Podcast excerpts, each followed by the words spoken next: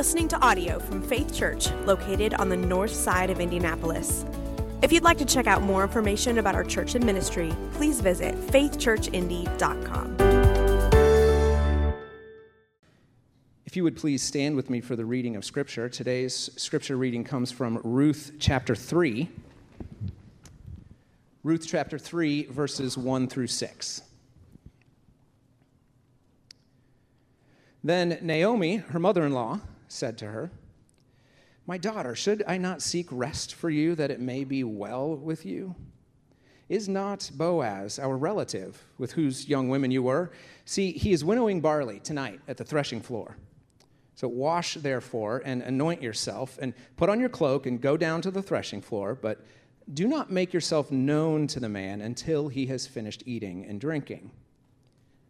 But when he lies down, observe the place where he lies, then go and uncover his feet and lie down, and he will tell you what to do. And she replied, All that you say, I will do. Uh, so she went down to the threshing floor and did just as her mother in law had commanded her. This is the word of the Lord. Thanks be to God. You may be seated. You saved my life. Thank you. September 11th, 2001, 20 years ago, yesterday, I was watching one of the videos from that morning.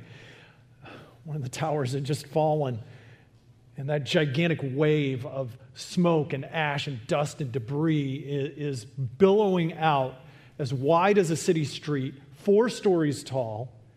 And this man is recording it on his camera and at the same time telling this woman, Come inside my shop, get in here right away. And he closes the door behind her. He's standing in the window, still filming what's going on uh, around him. And the woman in the background is saying, My stuff is still out on the street. And, and then this wall of ash sweeps past the, the glass front window of the store, just engulfing everything. And, and the woman is silent. And then she says over and over again, You saved my life. You saved my life. Thank you. Thank you. Thank you. 9 11 showed some of the worst of humanity, but it also showed some of the best of humanity. There were people who, who risked everything to run into danger on behalf of others. There, there were people who sacrificed to, to rescue and to save. There, were, there were people who were looking out for one another and saying, Trust me, come in here, let me, let me help you. A, a day of loss and confusion and sorrow uh, that was deeply unsettling and, and raised all kinds of questions. What is going on? Where did this come from?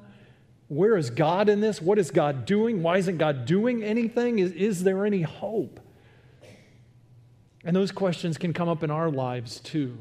Sometimes in the face of, of life threatening tragedies, sometimes, maybe more often, just in the everyday realities of losses and sorrows and struggles and pains in a broken world. And just like on 9 11 and in its aftermath, we may not see the rescue that we were looking for or the resolution that we're hoping for, but there is hope.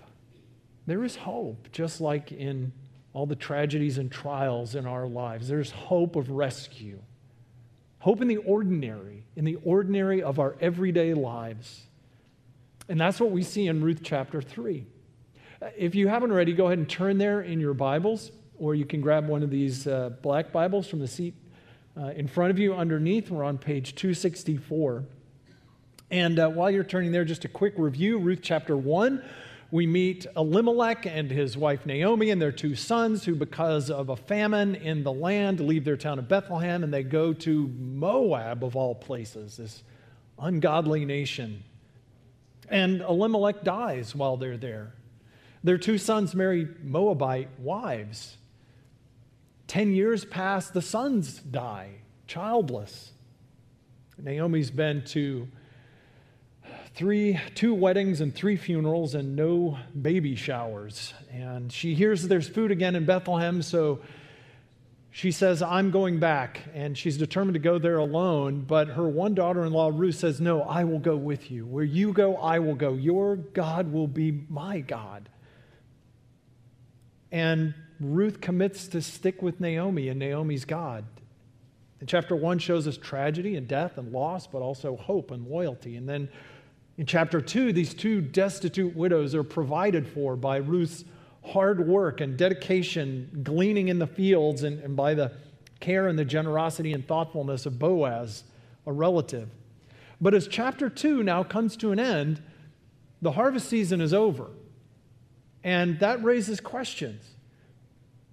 Ruth has been able to work in the fields harvesting grain, but where are they going to get food now?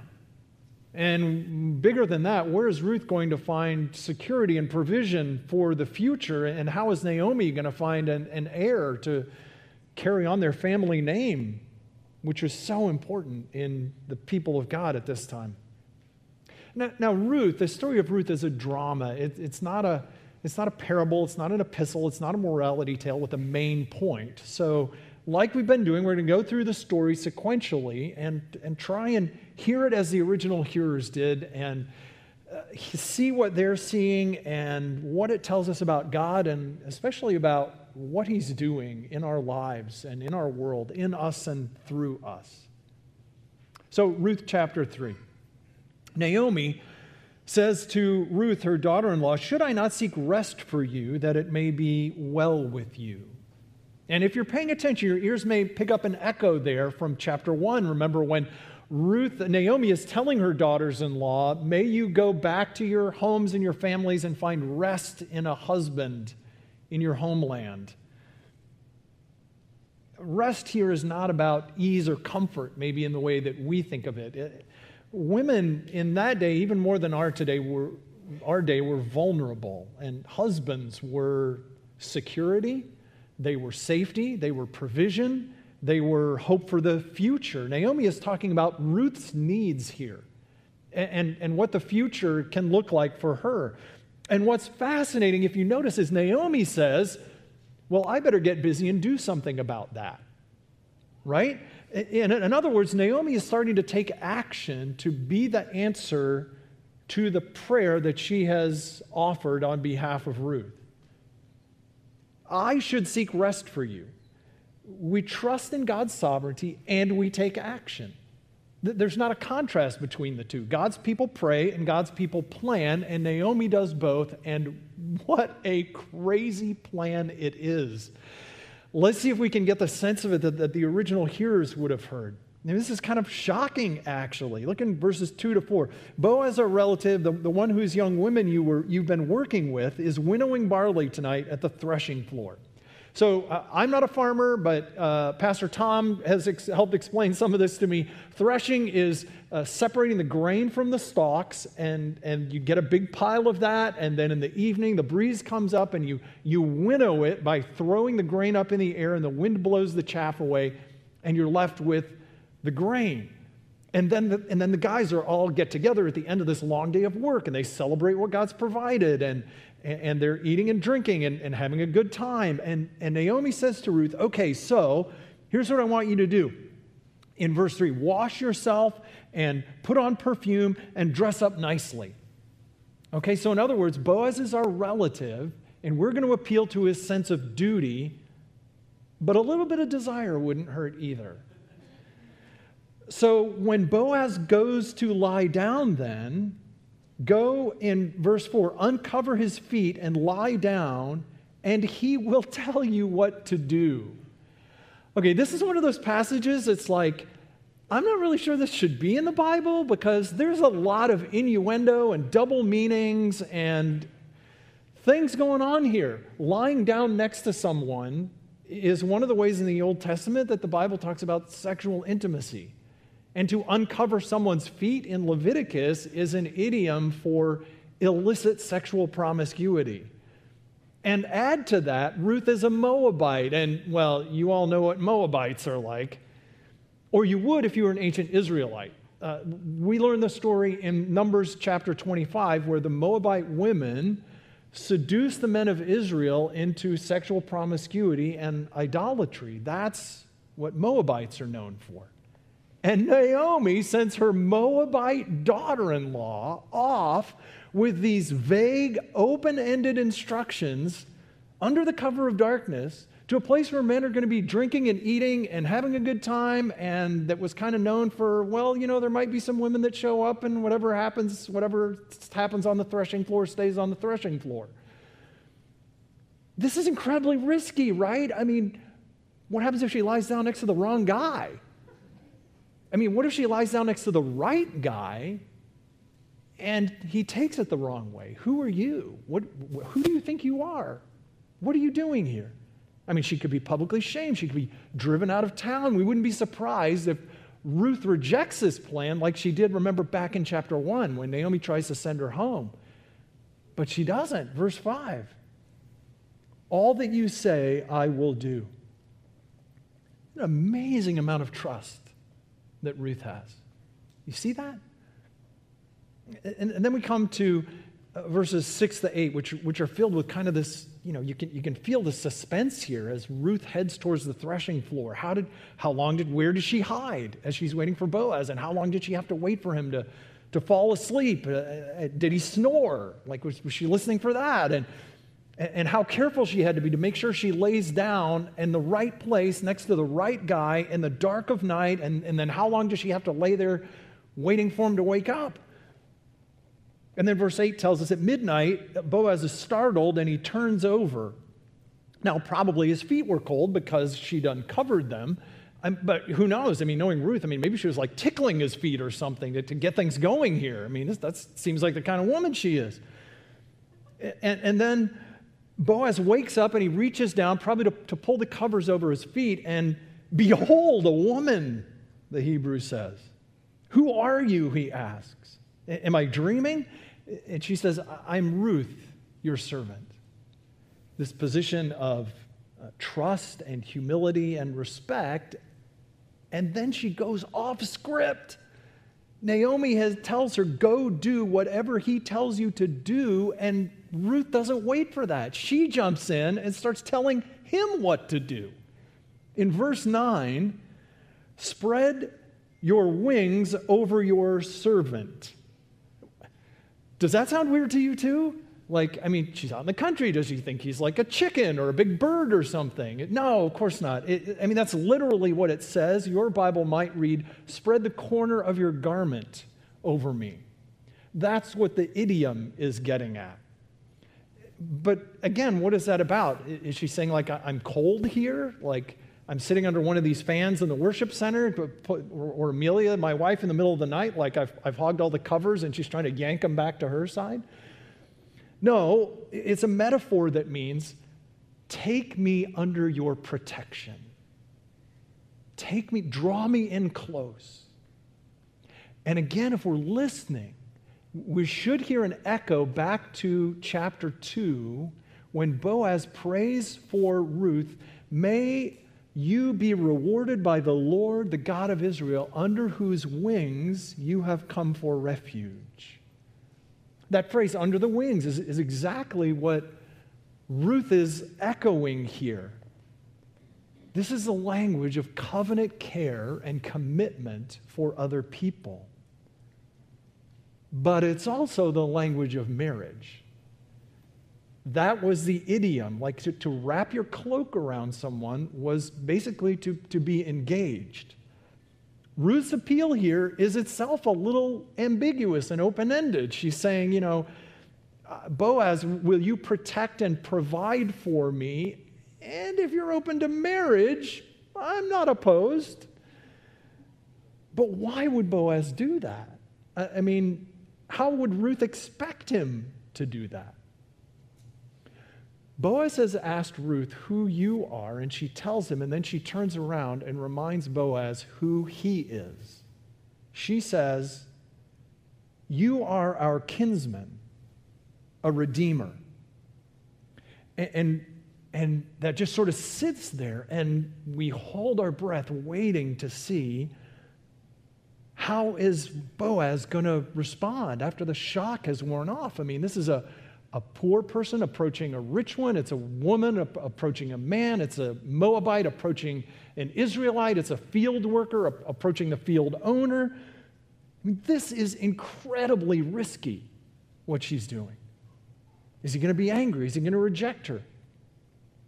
And we come to verse 10, and, and with relief, we see Boaz saying, May you be blessed by Yahweh, my daughter. You have made this last kindness greater than the first. Now, now what is that about? How is Ruth showing kindness? How is Ruth showing kindness to Boaz in asking him to marry her? It has to do with Boaz being the redeemer. Now, Pastor Joey's going to spend more time going into detail about that next week because the role of the Redeemer is played out in chapter 4. But just very briefly, the Redeemer is a family member who would act as a, a defender or a rescuer for another family member who is in difficulty or trouble. That's what the Redeemer does. Ruth is not asking something for herself. That's the point. Boaz, I mean, he points out like you could have picked any of the, the young, attractive, available young men to provide for you. You're not asking that. And you're not even asking for Naomi. This has to do with Ruth asking something actually for Elimelech, Naomi's dead husband. Ruth is offering herself in marriage to Boaz for the sake of rescuing the family of Elimelech from being forgotten, from being written out of the books, from not having an heir and having no share in God's people and God's land. She is offering to be the means by which the Redeemer can rescue this family and keep them alive in Israel. That's why Boaz praises her. That is why he's talking about this kindness being greater than the former kindness because what he's saying is look I, I, know that you left everything. You left your home you left your family you, you came to a country you didn't know with a poor destitute mother-in-law and i have seen how hard you have worked how faithful you have been to her. And this is a greater kindness than anything you've already done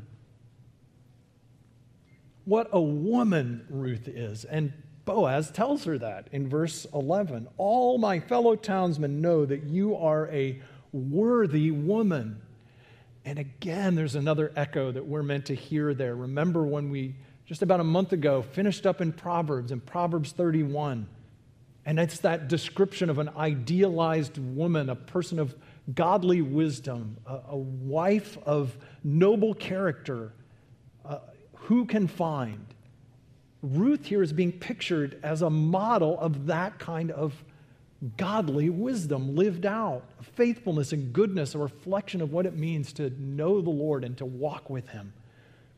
And so Boaz's exclamation is everyone knows that, that you are that kind of a, a noble, virtuous, valorous woman, and you would make the perfect wife. And under her breath, Ruth is probably saying with us, Well, then get on with it. And then verse 12, another kind of shock here for us, right? There's someone else. There's another Redeemer. There's another relative who's closer than I am. And Boaz is not the only eligible bachelor in town. I mean, apparently, Redeemers are now like city buses. You, wait forever for one, and then two of them come along at once. You got more than you need. And as a man of integrity, Boaz is going to follow the law and the custom and give this other guy the, the first option in verse 13. And maybe that's why Boaz hasn't acted before now, because he's a man of honor and integrity himself. So, along with Ruth, we have to wait and see what's going to happen. Boaz promises one way or another, you're going to be redeemed and, and probably married, but will it be the one that she wants? Will it be the one we want her to have? We don't get to find out until chapter 4. So, come back next Sunday.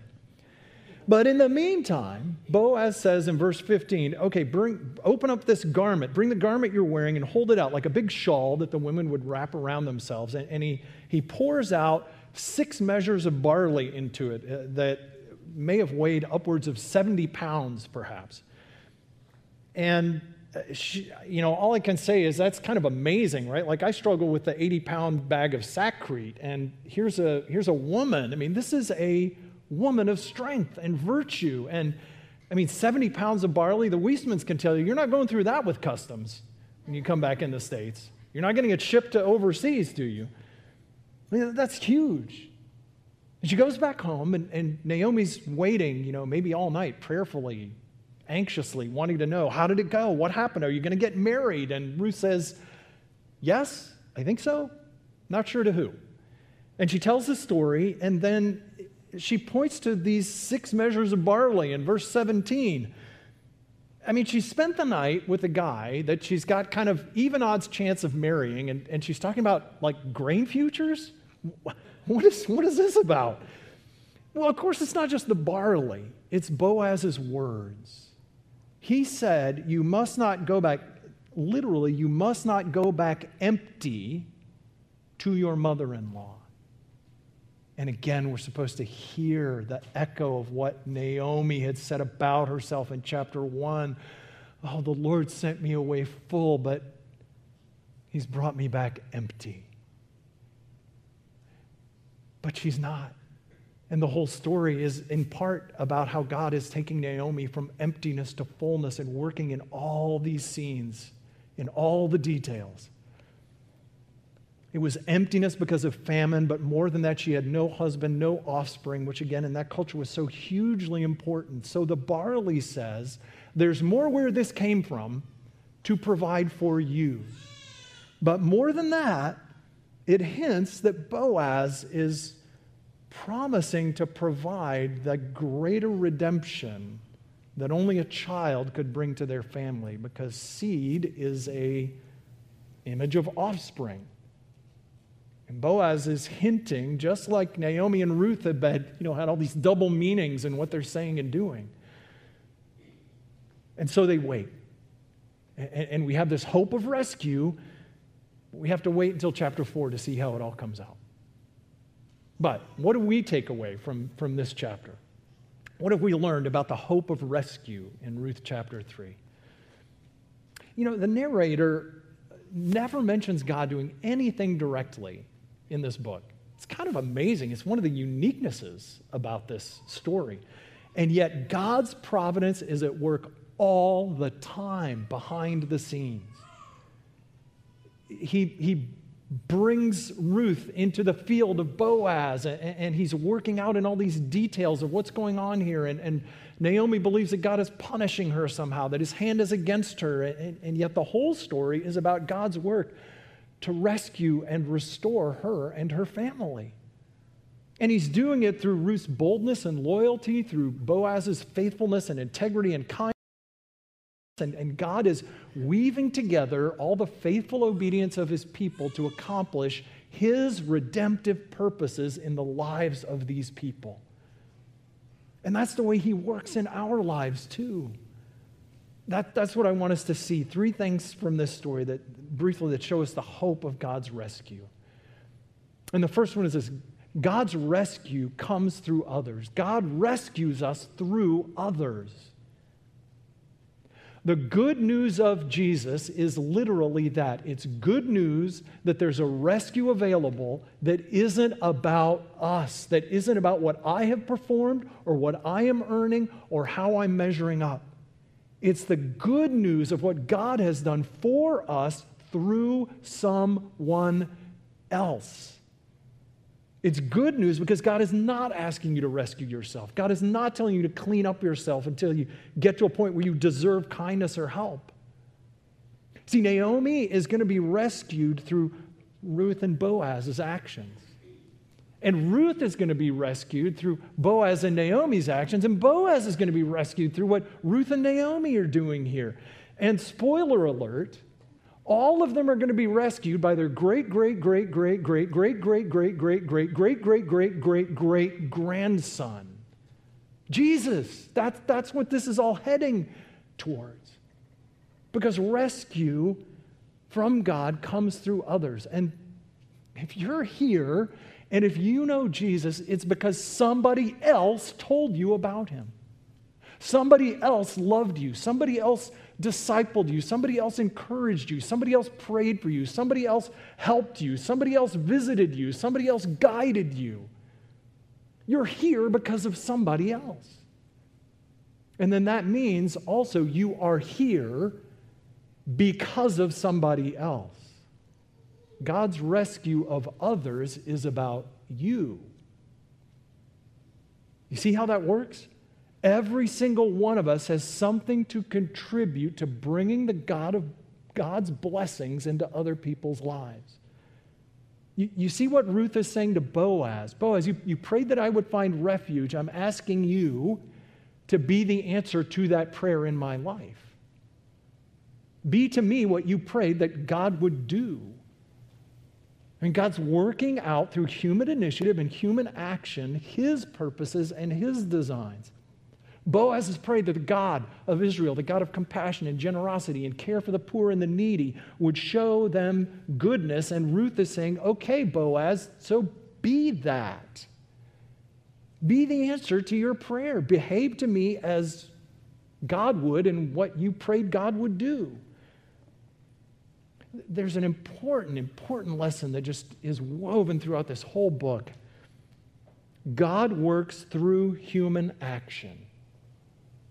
We love it when God works miraculously and directly. You know, we, we, I'd love to, you know, have the, the Red Sea part and the, the you know, feeding of the 5,000. And, but that only happens in, in isolated incidents across the whole scope of Scripture, and, and they're rare and in certain eras. And most of the time, throughout thousands and thousands of years of the Bible, God is working through humans, He's working through His people to bring blessing and life and joy and wholeness into this world.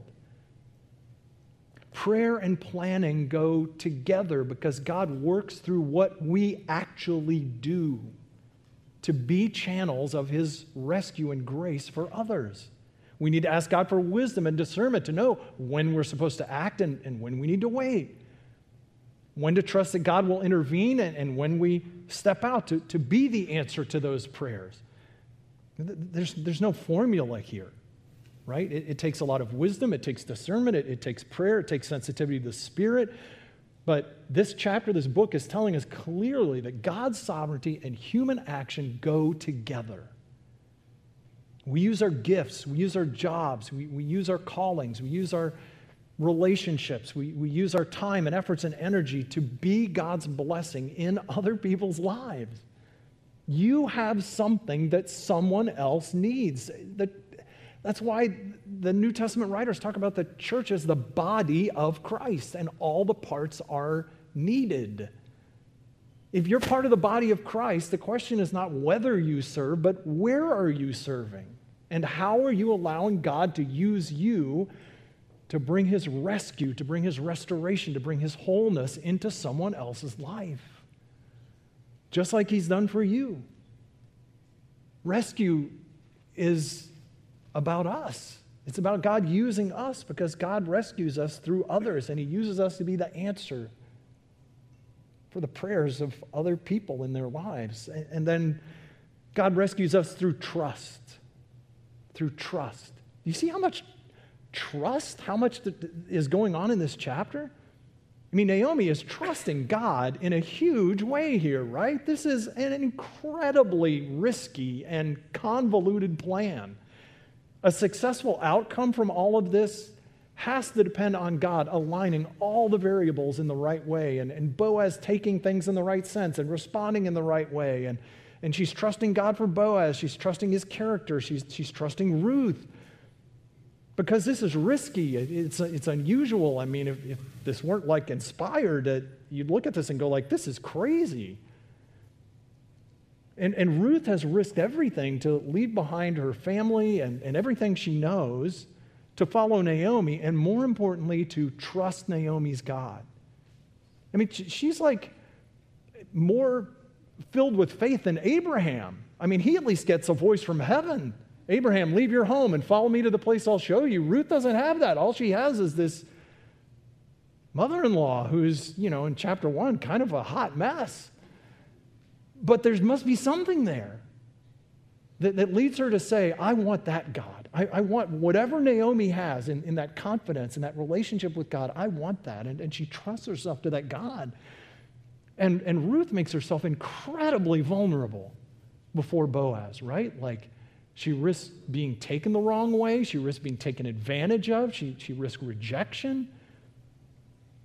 And Boaz is trusting Ruth, right? But because how do I know she's not taking after taking advantage of me? I mean, is she some gold digger or am I going to look foolish when I tell everyone in town like I, I want to marry this Moabite widow?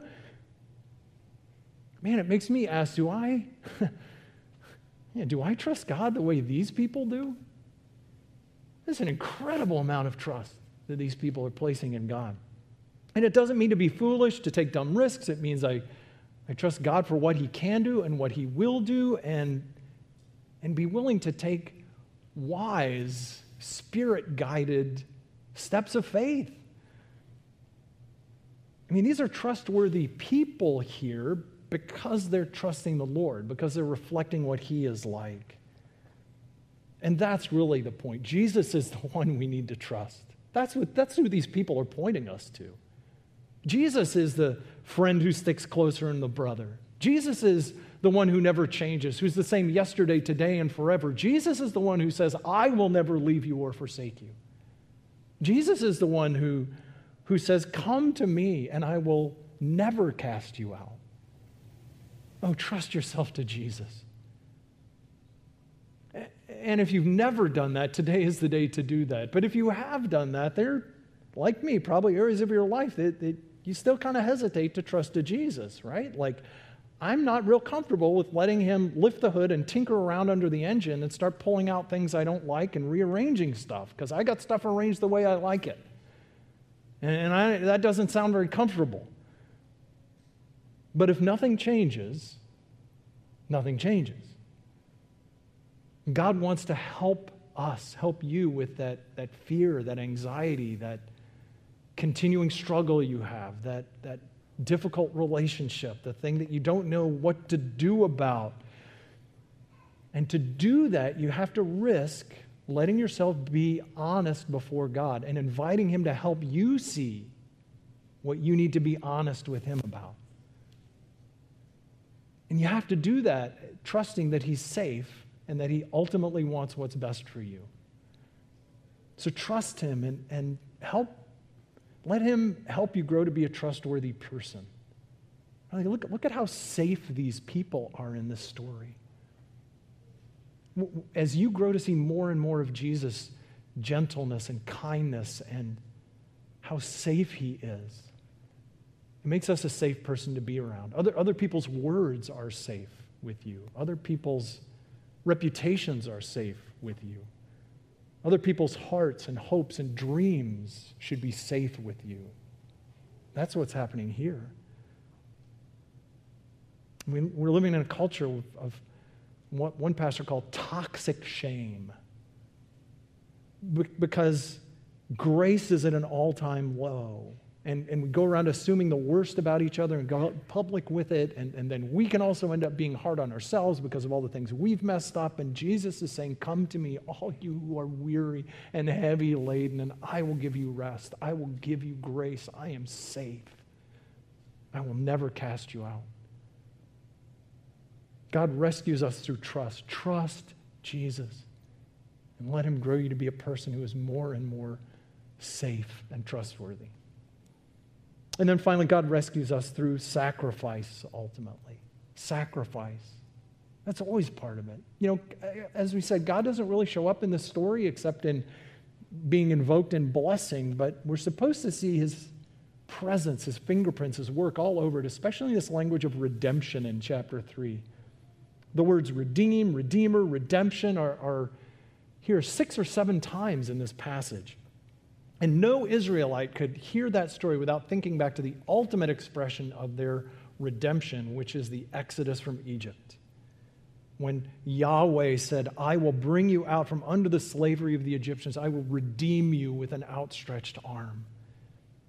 That's what redemption is it's rescue and restoration. It's taking you out of the mess and the brokenness and bringing you to what you ought to be and what things ought to look like. And it always includes sacrifice because there's always a cost to rescue.